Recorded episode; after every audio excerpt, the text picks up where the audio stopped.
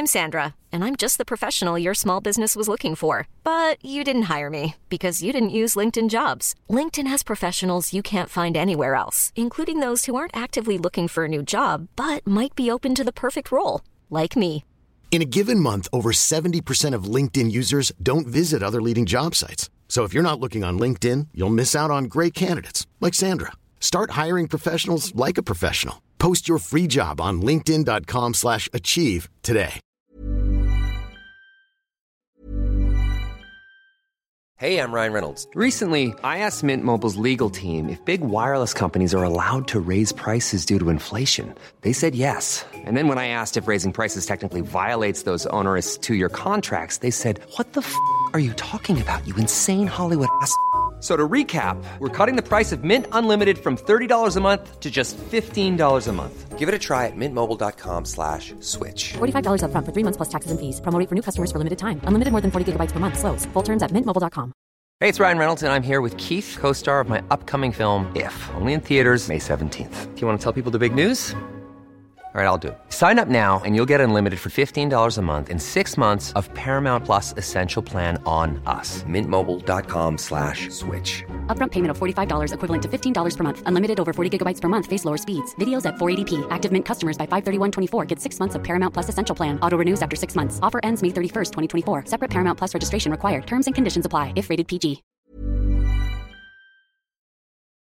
Unconscious sex to me is when it's full of all of those suitcases in the room. In one of the suitcases, it's like, I've never dealt with my body image issues. In one of the suitcases, it's like, I don't think I'm worthy of love. If we haven't unpacked our suitcases in some way, shape, or form, then we're unconscious. So that's that type of sex, right? The other one is when you're awake. And even though you're not perfect in your body, even though your heart is still a bit broken, you bring it all. And you go, hey, this is me, but I'm here and I'm awake. Hello, and welcome to the Not Perfect podcast with me, your host, Poppy Jamie, the founder of award winning mindfulness app Happy Not Perfect. This show is about giving you a pause to nurture and nourish your mind, body, and soul. Each week, I speak to world experts, authors, scientists, and inspirational leaders to share their wisdom for us to learn new perspectives, challenge old thinking, optimize our life, and together know we can let go of perfect and still embrace our hopes, wishes, and dreams. Join me on the journey, and a special thank you to Mindstream for providing music that helps you sleep, relax, move, or focus. You can find their music on any music platforms. Just search Mindstream. On to today's show.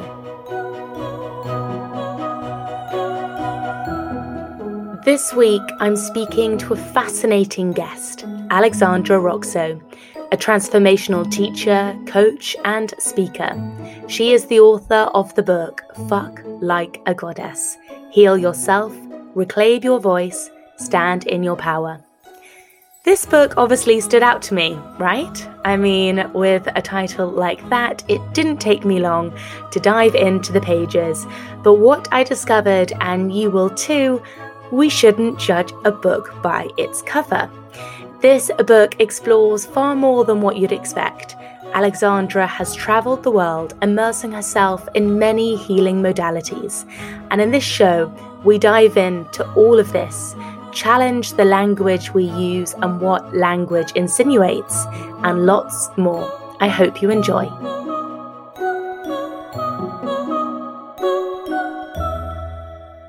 What is a quote you return to often? Well, a quote that I've kept in my heart since I was about 21. I used to have it at the bottom of my first Gmail account. and um, and it is by Anais Nin, and it goes, And the day came when the risk to remain tight in a bud was more painful than the risk it took to blossom. Oh, so good. Thank you. Um, What's been a life lesson you've been reminded of lately? There's something about the quiet feminine wisdom that doesn't stand on like a soapbox like and go me me me me me me me me me me me me me you know but like a grandmother who opens hearts and opens minds in the most gentle way with stories and food and creating warmth in the home and some of these kind of principles that we really need, in my opinion, in order to create reverence for bodies, for each other, for the earth. And that's the kind of lesson that I've continued to come back to is like being. Who am I being? You know, what is my being transmitting in a room? Is my being transmitting thinking and anxiety and fear? Is my being transmitting grace and peace and nourishment? You know, like, do people leave my presence feeling nourished? Like they just had a bowl of grandmother's soup. Absolutely. That is a wonderful metaphor. How do you define happiness? I think happiness is an acceptance of the internal weather always shifting. And happiness is like maybe like an old man who's like sitting on the boat of the internal seas and he's like, you know, smoking a pipe or playing a guitar and just like riding the waves, you know. He knows that it's going to rain some days and he knows that some days it's going to be super clear and sunny and just like peaceful sea. And regardless like he's good you know? He's got his guitar maybe his little dog his pipe you know his little journal or whatever and he just writes. Being a skilled sailor. Mm. Brilliant again great metaphor for happiness so you are a fantastic writer and you certainly know how to name a book as soon as I read the title, I was like, oh, wow. I mean, who doesn't want to fuck like a goddess? Um, but as you uncover in the book, you realize these words can, can be highly triggering for some readers, and you address that. Um, and I thought it was interesting on page 21, you say, whoever taught us that making love or fucking was solely about physical intercourse missed the point. And with this in mind, what does fuck like a goddess actually mean, and why did you choose to go with such a title like this? Well, I, I go into the etymology of the word fuck at the beginning of the book, and fuck came from a Swedish word, and I think Swedish and Dutch. And it's there's this notion of two things coming together to make a third thing. I love the idea of putting even in the title like fuck, which has its cultural connotation of um, just like sex, and then it also is a profane word, what we would consider to be profane in a way, but that's only because we've given it that power, right? It didn't actually start as that kind of a word anyway. And then the word goddess I chose because it refers to anything that is not the male god in a way. Like that's how I define the word goddess in the book too. I'm like, this substitute for anything that is not the sort of dominant over culture perception of God. So to put the sacred and the profane together in a title is important to me because it asks us to ask what is sacred and what is profane, right? Like, and why is the notion of fuck profane? Mm. When from the dawn of time, humans physically having sex or intercourse has been a you know an essential part of why we're all here so the thing is is that there's a lot of nuance in the title that most people are not going to understand because most people are coming to life with just the surfaced thing, right? I look at you and I'm like, she's a pretty blonde girl. She's got blue eyes. She probably has two nice parents and she probably, you know, played tennis and like whatever stories I start to make up, right, about you based on what I see on the surface. So that's what people do are you know it's literally judging a book by its cover so it's like fuck like a goddess it must be about best orgasms and da da da da so I'm asking you to already transform in just the reading of the title. Just like me looking at you and going, you know what? I'm not going to judge her. I'm not going to look at her and go, oh, she's just a pretty blonde girl who probably had an easy life. Like, I'm actually not going to judge the book by the cover and I'm going to look at you and go, I have no fucking clue what your life has been. Mm. And so that is a big leap essentially as as a catalyst as an artist i'm asking people in a way because i'm pushing them to an edge by even picking up the book. And you know some people would be like that's too risky. Why don't you play it safer? But that's just not me so Totally. I was reading this book on public transport on the tube in England, so like our version of the subway, and I really did think it was hilarious the looks mm. I was getting. Um, but to your point, it is you are kind of, I suppose, you're stepping into your own art and being a part of this kind of um, experiment almost um, in anyone who's reading this book in, in public. Mm-hmm. And you know, mm-hmm. your work, I feel, kind of is something that actually we can start to kind of get on board with um, because you're really redefining this relationship we have with sex. What do you think the healthy route is forward? And you do obviously outline this in in your book in many ways but what are some of the exercises? And in and in the circles i mean you've healed thousands of women but in the circles that you've that you've hosted like where do you feel where do you think feel we're going and how can we all contribute to this kind of like a healthier awakening of our relationship with sex well the first thing that i feel is important for people to do is to acknowledge their own sexual stories so that might be really beautiful, fun. Like, oh my God, the first time I masturbated, I was in the bathtub and it was just like this magical experience. I was like, oh my God. Or it might be really sad, you know. Um, actually having a healing experience where you share your story in a safe place, but with other women or men, if you're a man, not together if it's around this topic because it's uh, likely very triggering for people. So, in my opinion, it's great if you're just opening up to sharing some of your sexual history or sexual adventure or trauma, but like to share it in a safe setting with people that are, you know, with women, with other women, for instance. Um, that being witnessed is really incredible. You know, I've I've experienced women from many different cultures around the world coming into a room and sharing their story. And just in sharing the story, it's like their little cells take a breath and they go, "Oh my god, thank God I'm not carrying that on my own anymore." And there's something just intrinsically healing about that. So that that to me is the first step, you know, and in my book we get into doing like an inventory around the beliefs that you hold around your sexuality and the stories. And both of those things being really important to feel and to see the beliefs of like, oh shit, I really do believe that sex should happen with the door closed and the lights off you know, and we don't talk about it over breakfast. and so, you know, just writing down what beliefs do I hold around sex? Where did they come from? What are the most common ones you find you hear?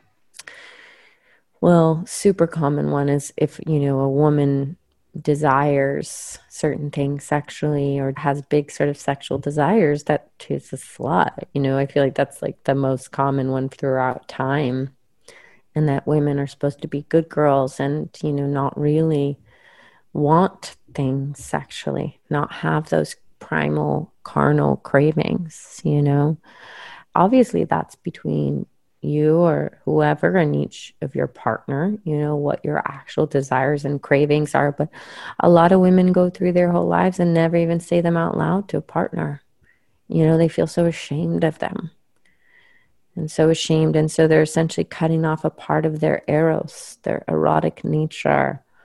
And then the unhealed wounds around sexual trauma, whether it's small trauma or big trauma. Small trauma is just, those are relative terms. Someone's small trauma is someone's big trauma, and someone's big trauma is someone's small trauma. So it's all relative. But chances are, most people have experienced some form of sexual trauma. If it's not someone verbally or emotionally or physically. There are many different ways that we can be, you know, quote unquote, abused. So actually looking at that and going, oh my God, I, I totally forgot that happened to me. I totally forgot that I, I, I blocked that sexual experience out where, you know, like I gave that blowjob and I didn't want to do it. And I said I didn't want to do it. And I was kind of passed out drunk or whatever it was. Most people have some things in their own sexual history that have created shame or guilt. Um, so that's another piece too, is actually looking at that stuff and not feeling ashamed or scared to actually look at it. And, you know, something I say in my book, I'm like, if you're uncovering really deep, big wounds, I recommend the help of a professional, a coach, or a therapist, just because some of, some people have had really, really deep traumatic things that can cause, you know, depression or some sort of a mental breakdown. And, and so we are treading in, in sticky waters and in, in murky waters together when we open this wound, just like I said, because collectively, we know that this space collectively is unwell. So when we open our own, we go, mm, I'm a part of this whole world. So maybe there's some of this murkiness in me. Am I safe enough to open it by myself? And if the answer is, yeah, you know, I, I'm pretty aware of what's happened to me this life, you're good. If it's, you know what, I'm scared, then, you, you know, you sit with a therapist or a coach or something and then you go into it. And, and there's no shame in either one of those. You offer a lot of kind of journaling practices. Why do you find journaling to be so effective in kind of in healing old wounds, in readdressing relationships like the one you have with your sexuality or sex? Well, the Western mind loves thinking and working things out and figuring things out, right? So most of us, and that's a generalization, but most of us, we come from the Western world, we're very logical and analytical, and we're taught in school, we're taught logical things. We're not taught intuition in school. You know, we're taught art maybe just a little, but we're taught reading, writing, arithmetic. So we have to just be, you know, honest with ourselves. Like, great, my mind likes to like work things out logically and writing and journaling can actually bridge both sides of the brain right and left brain so you can go from writing a list right all the times where i have let's say hated on my body right whatever the journaling is and then you can leap into the more poetic side of your brain through writing really easily you know so i love writing i'm a writer. It's like the, a great way to exercise the mind if you're like we're not brought up with hands and body kneading dough all day. We're brought up thinking. So it's a very important to consider our instrument right? Our our instrument that we've been conditioned into. So journaling works with the mind and i and i think we love that. What do you mean by uh, being in touch with the divine feminine? And why do you think we're so out of touch when i uh, when i use the word divine i think about qualities that are exalted, meaning they're like in their best self, right? Like the quality. So you can have peace, love, these like good, quote unquote, good qualities or virtues as human. And then there's like this layer, there's like this upper echelon, which is like when it gets to be like real deal, like a saint, right? Like a saint is embodying the divine in the earth. And you're like, whoa, that's weird what you're doing is weird. right? So, like, say the hugging Saint Amma from India. What she's embodying, the fact that she hugs millions of people every day, she doesn't take a break, she doesn't rest barely, like, that is not human. So, when we talk about divine, we're asking to bring the sort of not human qualities into human world. And we, first off, most of us have barely mastered the human qualities, right? so, like, we don't need to be worrying about hugging millions of people yet, right? But we can also hold in our heart, like, whoa, unconditional love.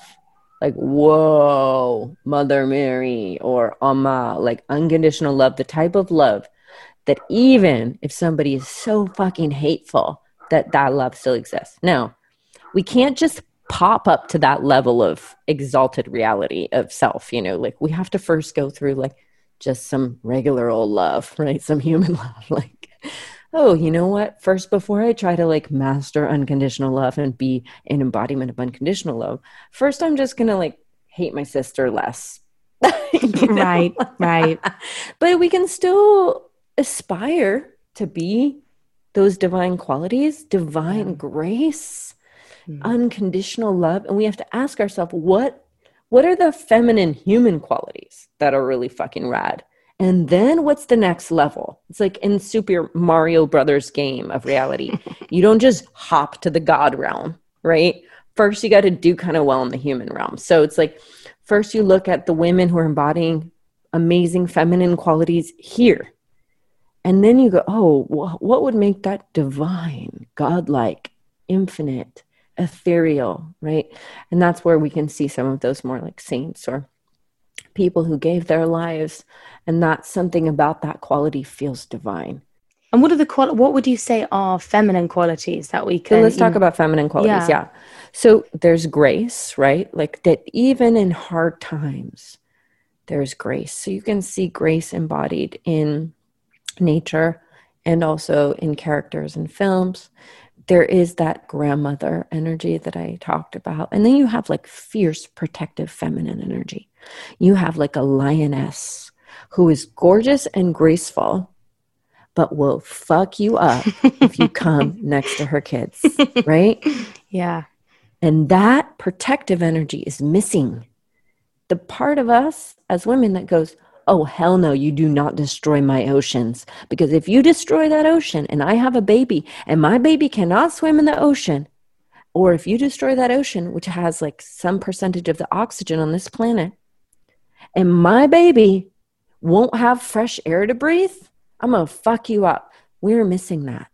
If, if you intend to have children and I intend yeah. to have children and we have friends that have children, right? We're not protecting those kids those kids might not have oceans.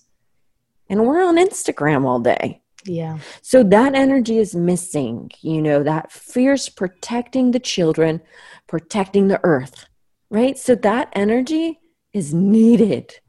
So that's another quality. And there are many, right? There's like the beauty and the erotic. And you can look to the pantheons of different goddesses and different traditions. You can feel the different energies that are existing, which is how humans made sense of these qualities and these virtues. Whether it's the Indian pantheon or, you know, in Africa, like a West African, like the, or like Orishas or in indigenous cultures. And there's so many different ways that we can categorize these aspects, right? Mm. I just want to talk about kind of erotic energy because it's an energy I think that we've become scared of. What do you think makes erotic energy? So, the true erotic energy has nothing to do with sex, right? Or sexual anything. It does have to do with the senses and the sensual. So, if you take the word sensual, we're talking about senses, right? We're talking about experiencing life through the senses the experience of being a human embodied is erotic in its own right if we so choose to understand oh my god the water is licking all over my skin when i take a shower. I have sensation but i'm in the shower thinking about my to-do list. Mm-hmm. so i have cut off my erotic being and my sensual nature. I'm walking through life oh my God, the breeze is bringing the smell of these roses. The breeze is trying to like make love to me with the smell of roses, but I'm on my phone. Mm. Our erotic experience of reality communing with us can be completely overlooked if we're busy in our head. But you're right. I mean, technology is kind of almost like chipping away at our moments where we could like be really nurturing our erotic energy. I was mm. listening to you in an interview and I thought it was a kind of a great tip in really trying to help couples break out of kind of routine in the sense that you arrive home and you start listing off a to-do list or you start listing off all the things that have annoyed you that day and try to immediately move kind of your energy into something that kind of invites intimacy. I would love for you to kind of talk about that because I thought it was really interesting. This is where we all need to become less zombie robots and, you know, remember that we're going to die any day. We don't know. We if we're not enjoying it and making it gorgeous and magical, the joke is on us, you know? No one else is going to care. When you die, if you didn't make beauty and magic and joy and love then you're the only one who has to live with that. So sorry to shame. I'm not trying to shame people, but I'm just saying it's on you. So instead of being a zombie and coming home and looking at your phone and going,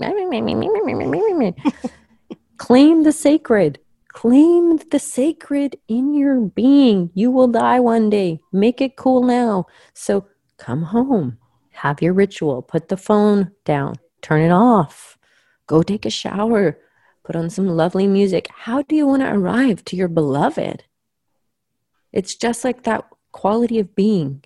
Do you want to arrive to your beloved stuck in your head, complaining, moaning, groaning? Do you want to arrive to your beloved as an embodiment of grace, an embodiment of like full sensuality or passion and aliveness? Like it's up to you to decide.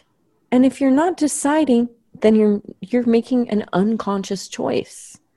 And that's where reality is programming you to think about the phone, to think about what do we need to order, to think about like, you know, just talking about other people. These are all ways that we've subconsciously been programmed. It's like the record has to go, Arr! you have to stop the record on the record player, like Super 1992, you know, and go, oh, hell no, this is my life. And time's a ticking. I think that is such great advice. And I was also reading, I think you did a recent interview about kind of quarantine and and I suppose kind of being disconnected, like quarantine has almost disconnected us from our sexuality in some ways. And this book is a great guide to reconnecting. But for kind of women who are single um, and men who are single, I think sometimes like you can get a bit scared that you don't have someone else appreciating you in that way and then you can quickly stop appreciating yourself as being a mm-hmm. sexual being what are some rituals that you advise like clients just to like keep being connected to that power you know if you're kind of by yourself well we are relational beings so we should not feel ashamed or bad that we want someone else to look at us and go, mm, you're looking good. Like there's nothing wrong with that. We're relational beings, but technology has uh, isolated us, put us apart. We live in apartments apart from each other. You know, like this is not supposed to be, I don't think how, how we're, we're best served by this life. So don't feel bad that you're like bummed out that you're at home alone during this time. Like that's okay. Don't feel ashamed about that and you know like let's make the fucking best of it. So what does that look like? It's like daily dancing singing self massage cooking you know like watching movies that spark your imagination reading books that spark your imagination. Don't forget you have a fucking deep imagination. You have a beautiful imagination. You have the capacity to go anywhere. You got to get curious though and not and get unlazy you know, don't get bored. Go, where where do I want to go? Who do I want to be? What what lights me up? What turns me on? Not just sexually, but like is it poetry? Is it Brazilian culture? Is it West African? You know, is it learning about BDSM? Is it writing romantic poetry and, you know, reading Keats? You know, find whatever the heck it is for you and go for it. And don't be asleep about it. Don't be lazy about it. You know, like everyone has that ability. You write in the book, and I'd love to kind of hear uh, your thoughts on what is the difference between unconscious sex and, as you write, soul shaking AF sex. So, unconscious sex to me is when it's full of all of those suitcases in the room. It's like both people brought all the suitcases to the first meeting, right? And they're like, oh, hi. No, I didn't know. I don't know what you're talking about. There's no bag, there's no suitcase here. And in one of the suitcases, it's like, I've never dealt with my body image issues. In one of the suitcases, it's like, I sort of can only have sex if I'm slightly inebriated. In one of the suitcases, it's like, you know, like, I don't think I'm worthy of love. Um, so if we haven't unpacked our suitcases in some way, shape, or form, then we're unconscious. Those things are just waiting to pop out, right? Waiting. So and that's unconscious right? And like someone else like a man you know you might be having sex with a man. He's unconscious of the fact that he's enacting a porn scenario that he's seen but he's unconscious. But because he's not conscious of the fact that he can only fuck you the way he saw in a porn. Because he's unconscious because he hasn't started to claim his own masculinity. He doesn't know who he is as a man and what he desires as a man. So he's just going to go you know yeah, suck my dick or whatever, you know? So the behavior is the product of the unconscious pattern. If we're not conscious of it, we just keep doing it. And then at some point, hopefully, we wake up. So we all have these things about ourselves that we don't know, which is really scary. It's hilarious also. It's like, ha ha ha. Other people see this stuff in me, but I don't see it.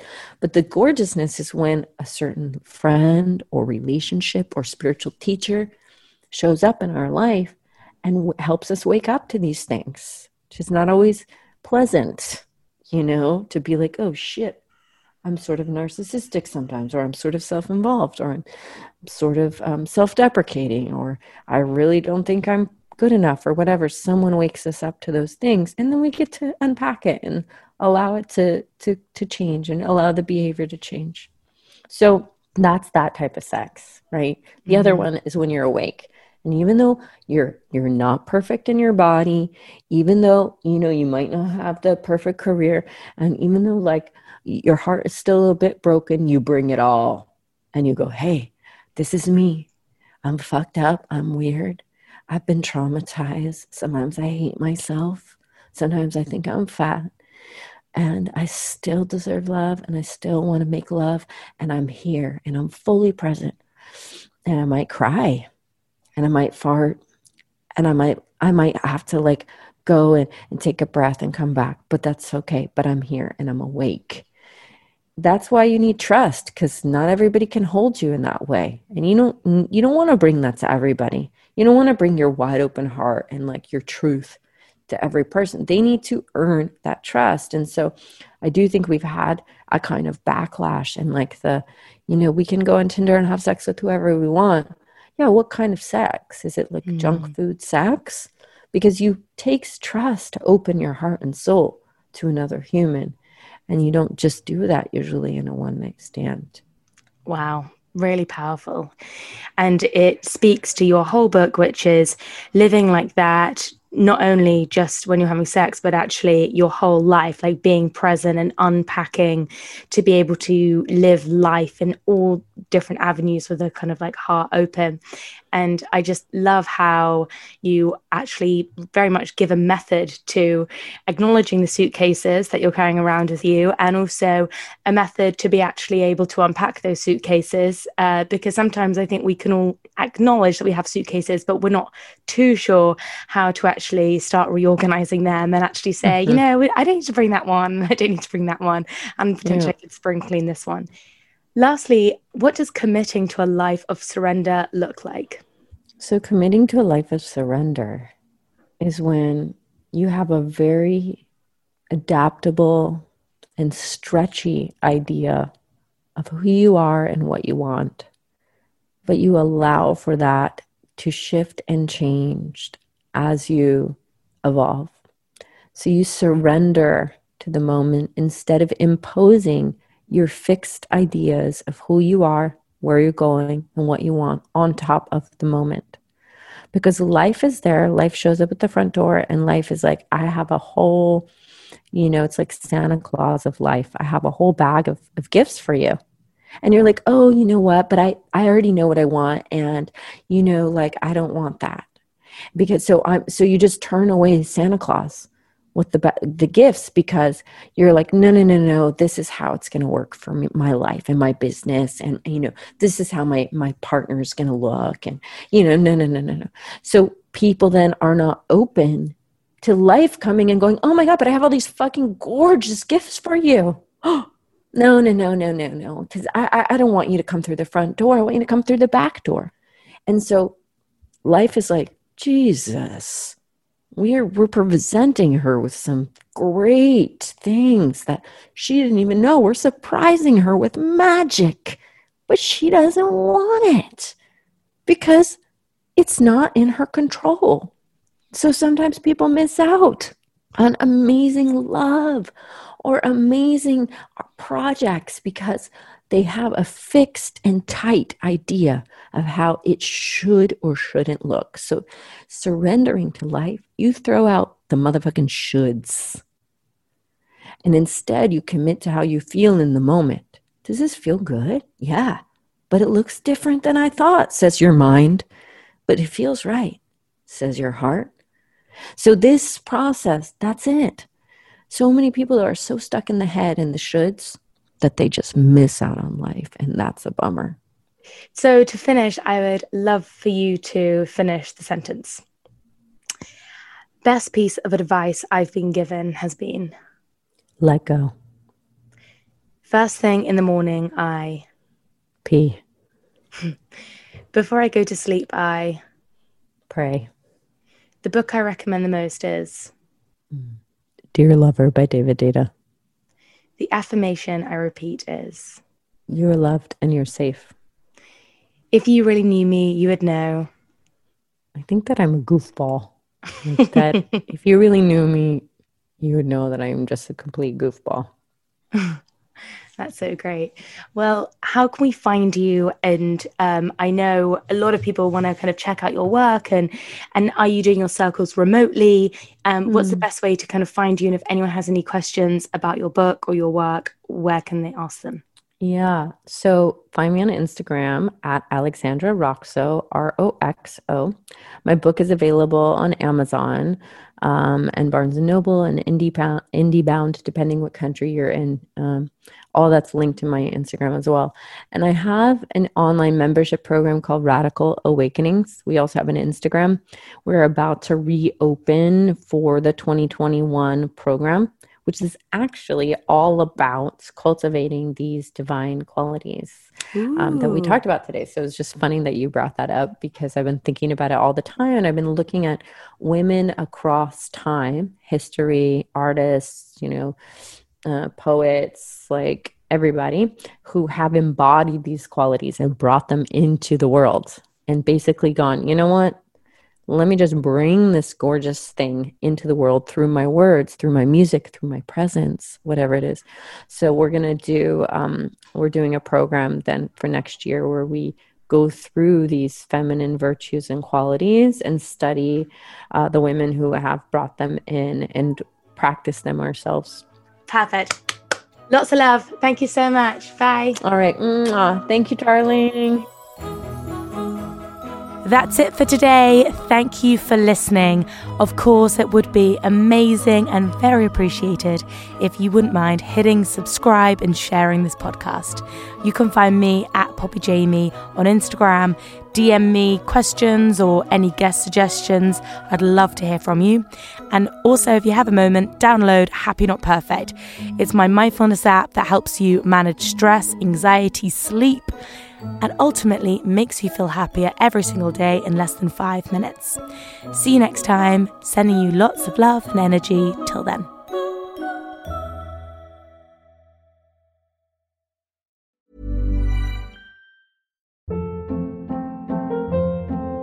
Hold up. What was that? Boring. No flavor. That was as bad as those leftovers you ate all week. Keke Palmer here, and it's time to say hello to something fresh and guilt-free. Hello Fresh. Jazz up dinner with pecan-crusted chicken or garlic butter shrimp scampi. Now that's music to my mouth. Hello Fresh. Let's get this dinner party started. Discover all the delicious possibilities at hellofresh.com.